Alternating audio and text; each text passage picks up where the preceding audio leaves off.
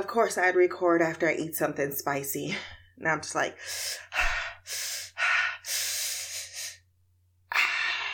You're listening to that blessed and highly flavored podcast. It's only cause a nigga blessed.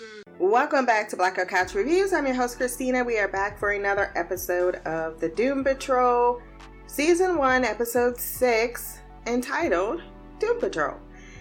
This episode was written by Tamala Beecher or Beecher Wilkinson, one or the other, directed by Christopher Martley, premiered March 22nd of 2019, and I gave this one an 8.4 out of 10. I know now what I have an issue the most with with this series is the pacing. It is too inconsistent. I think they have some really great things there that I enjoy about the episode, but I find myself many times looking at the clock like, is it close to being to the climax level or is this where we're at?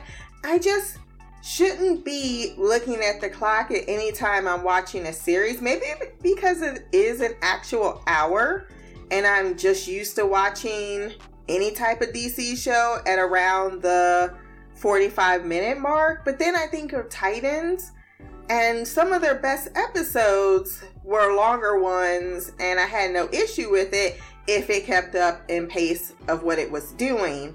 And there are times in this show where it's just dead. And what I mean by that is I want to start playing Candy Crush during some of the scenes. Like I can do something else why certain things couldn't go on in the episode and then I can find myself re-sitting back down and getting my attention recaptured and I've done that a few times in the last few episodes and that sucks.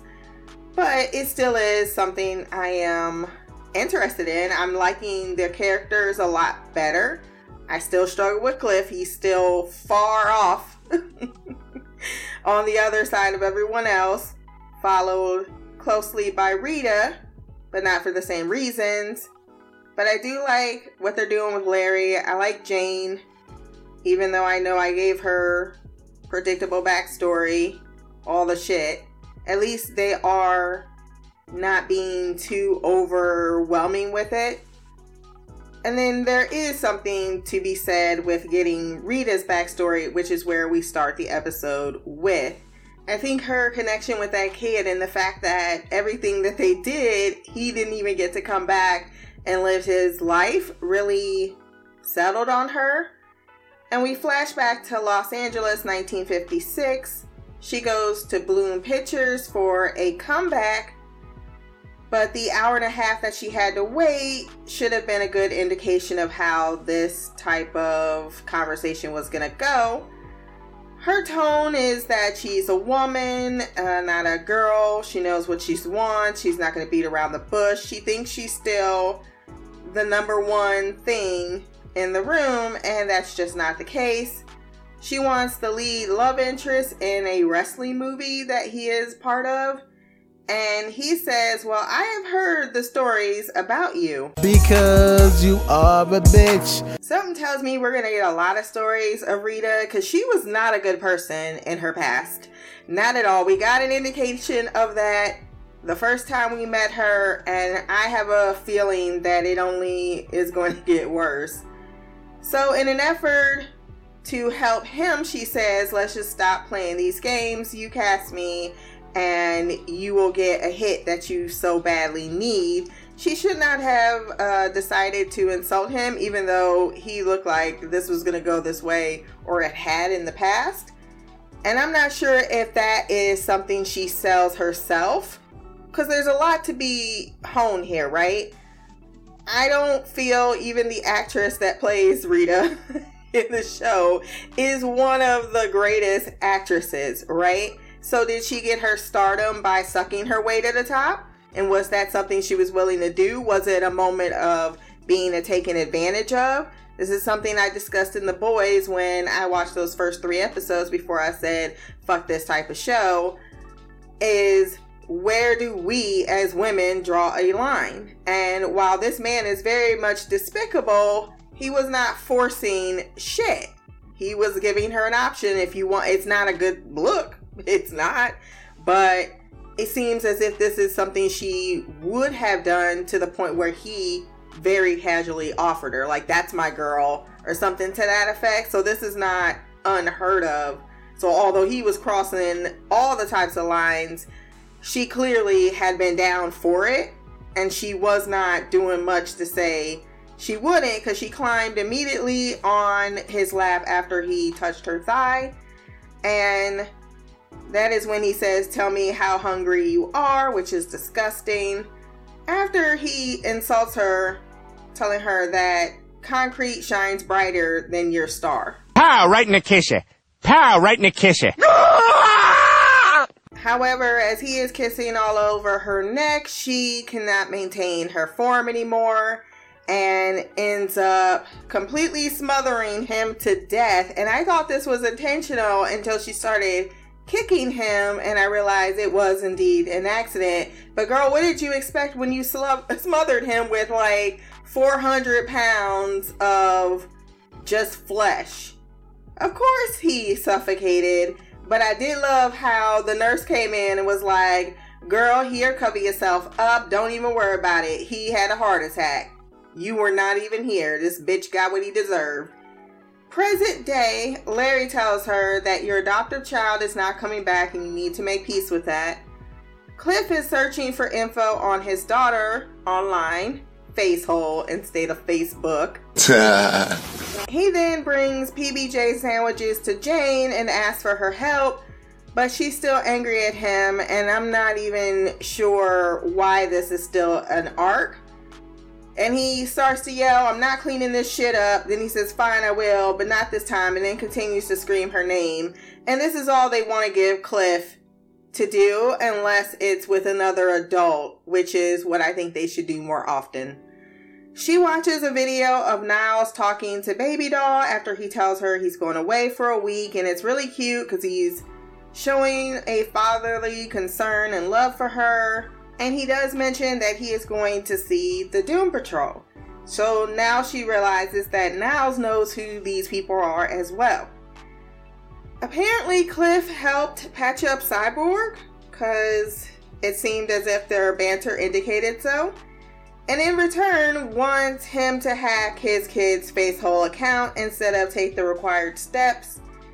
And Vic won't do that because, and I appreciate that he stuck to his guns with this. Like, send her a friend request. She either accepts you or not.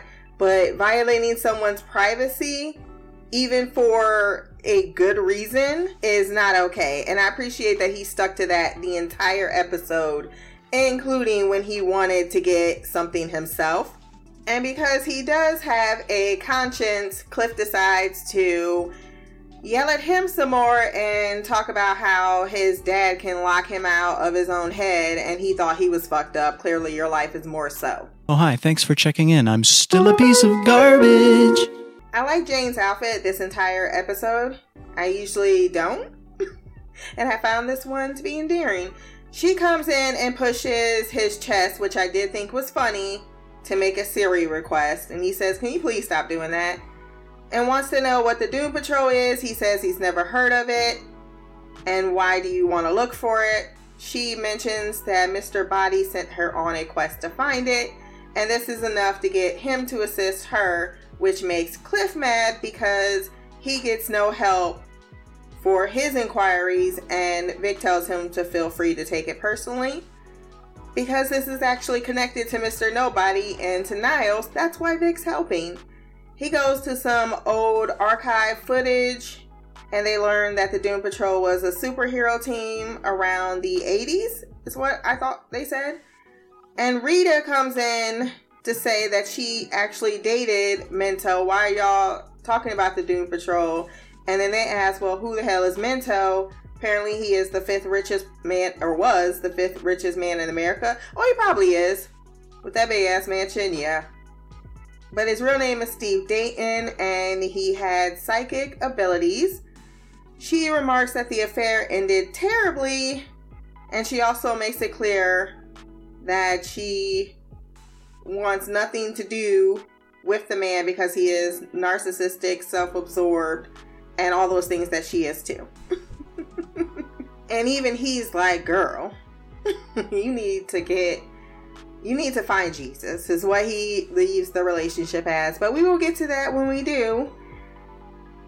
She said she never met the other people, just Mento, and that Niles introduced them to help her when she needed some assistance.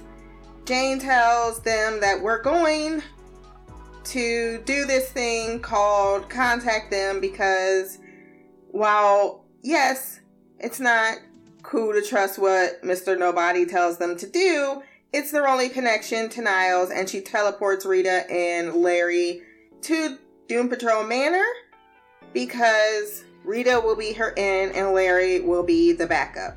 When Rita says once again, I do not want to be involved, Jane tells her, First, take a big step back and literally fuck your own face! We immediately see some powers because there's fire followed by ice. They follow it to a group of students who are being given a lesson on defense about never killing as they go toe to toe with Jane. I like that Jane just immediately turned into that giant fire Amazon when Homegirl tried to throw a fireball at her. Like, I don't think so.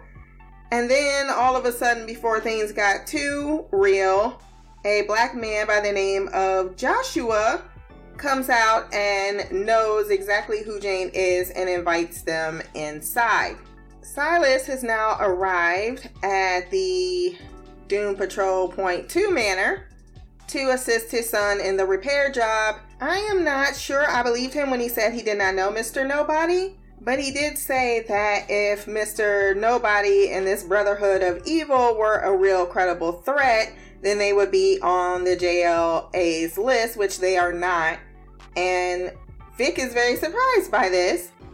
Silas makes it clear that you have been hanging out with these subpar friends of yours, and because you are mixed up with the weirdos and the pseudoscientists, that is why your cannon got blown off. And I warned you, he doesn't allow Vic to have any autonomy because he wants to be awake while he repairs him so he understands more about his body, how it works. But dad says that's not possible. You need to be knocked out when this happens to be rebooted. They also realize that his finger is missing. Which leads us back to Cliff, who is watching a news story of that Larson guy with the. Now, that was the part where I was like dead. this was so. I didn't want to know about it, didn't want to see it. I didn't like it the first time, so I was thoroughly not happy to see this come back. I thought it was really stupid. But I did love the line, it's one of your fingers inside of me? Did you have to say it like that? That was funny. Silas marvels that Cliff isn't completely indestructible, shitting on Niles' work, and Vic asks him once his dad goes to the car to grab a few things to patch, or yeah, to get the finger removed. He asks Cliff to watch his dad and what he does and report it back to him word for word. And Cliff is like, sure, if you hack my daughter's account, which Victor will not do. Turns out, as being explained via Josh, that the chief started the Doom Patrol and that it is now a home for the Meta- Human Academy Mento, Arani, and Rhea are all teachers there. Josh is the head. He says he does not have any powers. Josh Clay, however, is a familiar name to Larry, which makes me feel, because we got no information on Josh Clay, that we will see him again, and I hope we do because I like his introduction into the cast, wherever that may be. I thought he also had some of the best chemistry with Jane. Way more chemistry than her and Cliff. That's for damn sure. That's someone who, who feels as if they can help her and understands what she's going through in some type of capacity. Because he definitely comes with some demons. And they are probably the best two actors I've seen play off of each other and in scenes thus far. but Larry asks if he was in the military and he says briefly. Interesting. Larry gets a tour from Arani while Jane questions Josh some more because he thought she was checking in as an inpatient and they have to tell him, no, we came because Niles is missing. He has been taken by Mr. Nobody, which definitely raises some eyebrows. Doom Manor 1956, Steve Dayton is charming. He comes in to help Rita surpass the emotional obstacles preventing her from reshaping. Niles is the one, as she stated earlier, that facilitates this. Steve can read her thoughts, but won't without her permission. He's also a fan of hers. Presently, and this should have been the first dead fucking giveaway, which shows that sometimes when you go with something and you're dealing with things that are already supernatural, it's not out of the realm of possibility that, yeah, this man that was around in 56 would still look like he is uh, not aged a day. So I just thought maybe they were super regenerative. I, did, yeah, because Rita's the way she is. You didn't even bat an eye at it. And he says, Rita, is that you? Because she's trying to hide her. hide her entire presence uh, in the back courtyard and he hugs her, asks her for a drink, and she concedes to do so even though she hopes his liver dies a, por- a mournful death. Josh tells Jane that he is the administrator that Niles picked. Uh, Niles was planning to send Jane there. They only had a few conversations about it. He wants her and her friends to leave. She says, I know you're hiding something and I'm not leaving until you do. On the tour, Rhea reveals that Niles is her husband and that the TV gl- the TV glitching that we've been seeing all episode, which I thought that was another real well done subtle reference throughout, is the kids pranking. Because I was like, okay, yeah, that makes total another sense which is also once again mentioned by Mento, who is sharing Hooch with Rita in the most secure room in the building. That also conveniently houses something that belonged to Ultimix, who is the leader of the Brotherhood of Evil, who apparently functions in brain capacity but is useless without the whatever thing they have in there that helps him she realizes this is not a weapons room, but a, a, trophy room, and that he's still trying to impress her and might have feelings. She has feelings, he has feelings, but now I realize he was just playing to her vanity. And she's the one that broke the camel's back in this whole entire thing because he definitely was not, she was not going to be someone he was going to be happy to see. Then we get another flashback of them connecting even further and things get sexual. Silas puts Victor out, then attends Cliff, who Niles consulted, it turns out, in regards to Cliff's design, but says that Niles then disregarded all of his ideas because his line of thinking, his creativity, everything about him is fossilizing. He's a dinosaur in the scientific community. And Cliff says, Well, what would you have done differently? He says, I would have done better. And I can't help but feel I had those same thoughts last episode, and he's probably right. I think there's something to the fact of what Niles is trying to do, but I also feel that these are people's lives. Why not do the best you can if you have people around you that can, even if they come with a lot more control than than Niles is allowing his pet projects. Because there's definitely some similarities going around, and Niles, I think, has his own uh, crosses to bear.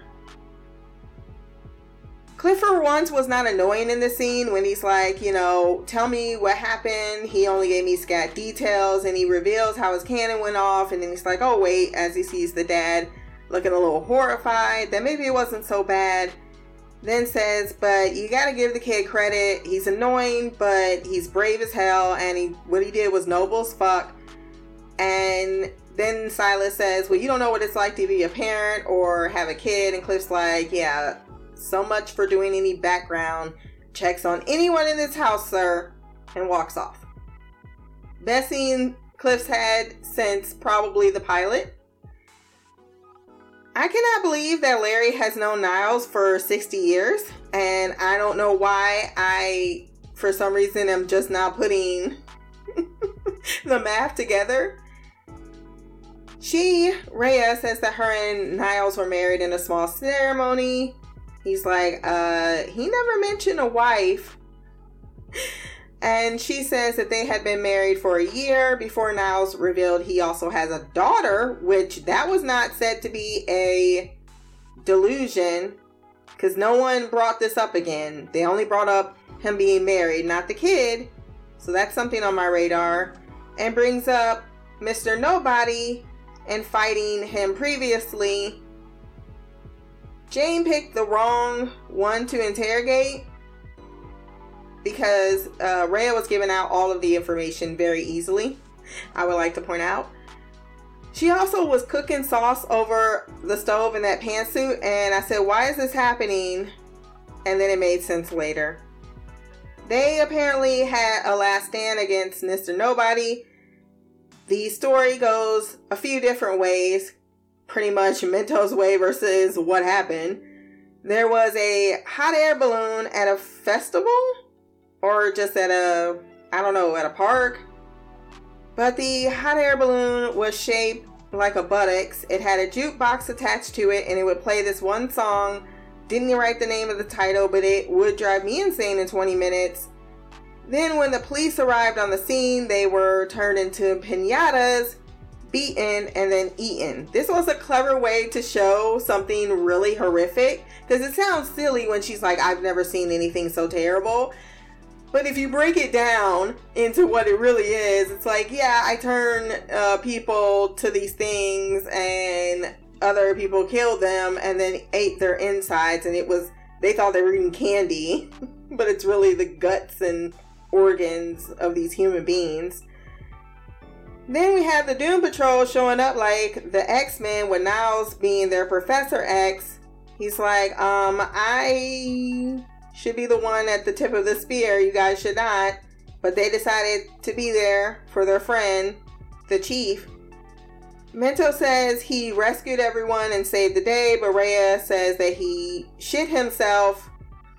and if it wasn't for Niles, all of them would be dead. I love Larry pointing out so we have Niles rescuing super beings from super villains without any superpowers?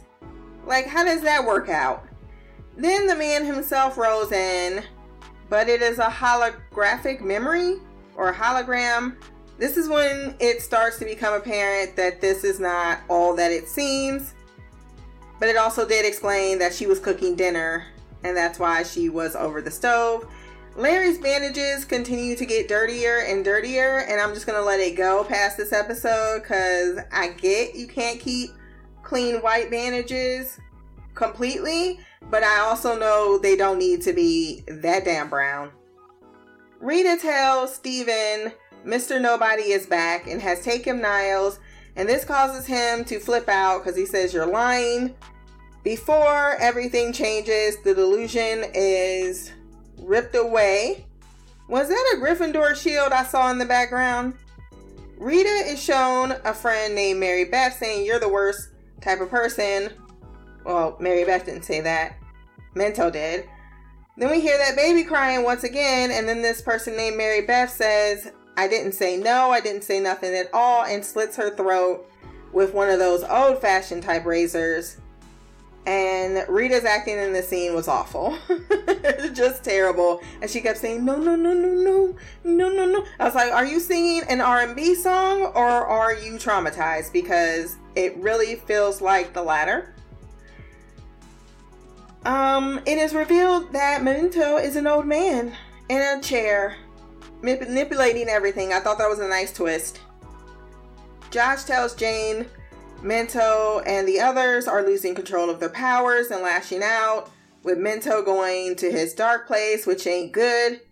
He tells her to stay put, but when he goes into the hallway, we can see that the whole entire academy is an illusion. And then we see Niles rolling forward as like the dark, evil side of Joshua's personality, maybe? taunting him that you have better potential, that you're not just an administrator. He has powers himself, and he said, I swore never to use them again. I'm not completely sure what his power is, but it seems awfully mind blowing in the way that Mr. Nobody's is. Because we start to see these puzzle pieces begin to fall out of the cabinet. There's more indication of past abuse for Jane. The illusion falls for Arani as well. She's in some duct tape room. She's an old woman obsessed with Niles. She begins attacking Larry. Jane is running. I like this shot a lot of it slowing down and then all of the puzzle pieces coming out of the room, attacking her, then starting to swallow her up with a creepy hand of, I'm guessing, her dad coming out of the puzzle pieces, keep calling her baby girl. Larry is like, great, we're in the shining. Here's Johnny. And then he too is taunted with his past about him and his quote friend getting back to work. The guy has Freddy Krueger needle hands, so that indicates that he probably was experimented on. This is enough for JB to say, time to stop the madness, and he comes on out and removes Mento's helmet the psychological torture ends. But back to Larry and JB, did they go back to flying at some point for the government in exchange for something? I can see that happening. The trio then speak candidly with Josh this time, who tells them that, yeah, I wasn't lying about Niles starting this facility, but he picked the missions for them until they got on Mr. Nobody's radar. And then Mr. Nobody decided to get into their minds, prey on their weaknesses and fears until they turned on each other and eventually deteriorated so mentally that they would not move. And their fragility was to the extent that they would lash out with their powers. So Niles decided this was a safe place for them to be, with himself being the overseer because he is a doctor. He comes clean about having powers as well and says that I don't like to use them, which is why this is a good place for me because I'm useful here. He also says that Niles has been keeping Mento sedated, and then all of them have been under this group delusion, which has worked for 50 years before they showed up. This is how we do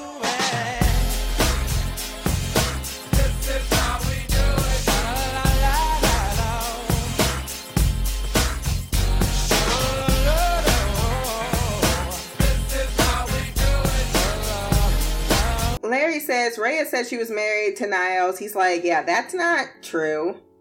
But that they are reacting, or at least Mento was reacting due to the trauma that was dealt to him, and y'all should probably not take that personally what he did to you.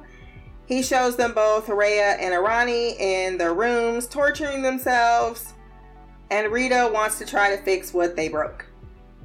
Silas greets Vic, who is newly awakened, with his blessing on staying at Loser Manor. The camera focuses on the drive he sneaks into his pocket, which Vic notices.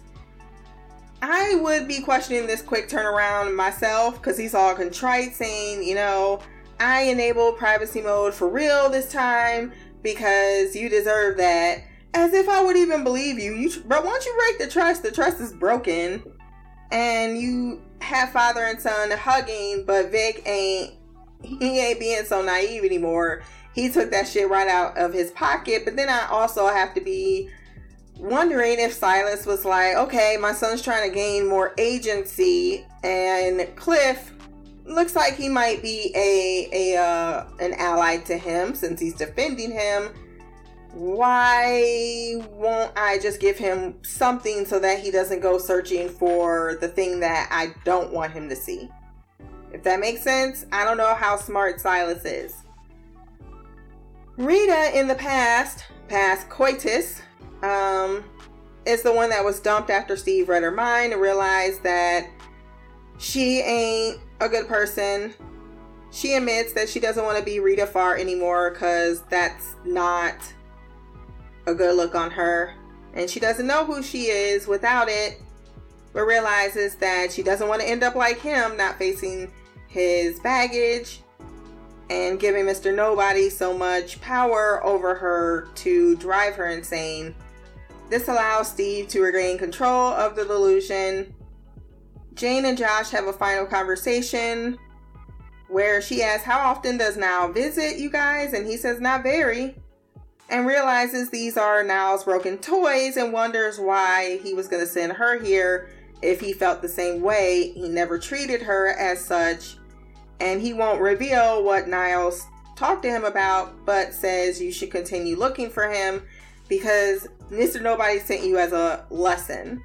Like cease and desist because this is what happens when you cross him. Really good acting in this scene.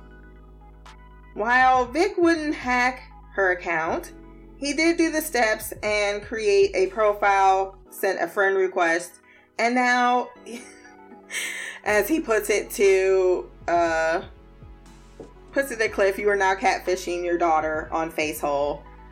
But he said the reason why he did it is because they do deserve to get to know each other, but probably from afar. And I like that. He's trying to caution him, like, you're not in the right mental state to start going in someone else's life and fucking it up. So if this is what's going to slow down that roll, even though at the end of the episode it may not, uh, here you go. We get a montage of Josh administering medication, Larry looking at a patch of a key and a sword that both he and JB don't want to think about, and they go to sleep. Rita starts removing some of her old memorabilia. Vic unlocks the flash drive. Jane ponders the locks on her doors, and Cliff is somehow surprised that his daughter at the age of six might have another father in her life, and that father would be someone he would know named Bump, and he is upset about that. And that's how we end the episode. Like I said, not bad, just wish it would find a little bit more train traction. If you want to send feedback for the next episode of Doom Patrol, you can send that to blackoutcouch at gmail.com. You can send that via email or audio. You can find this podcast, Blackout Couch Reviews, on Podbean, Stitcher, iTunes, Spotify, and wherever else good podcasts can be found. My social medias will be below. Remember to like, share, subscribe, and if you have time, run over to iTunes, leave a review, or rate the podcast. Until the next time, peace, hair grease, and black magic.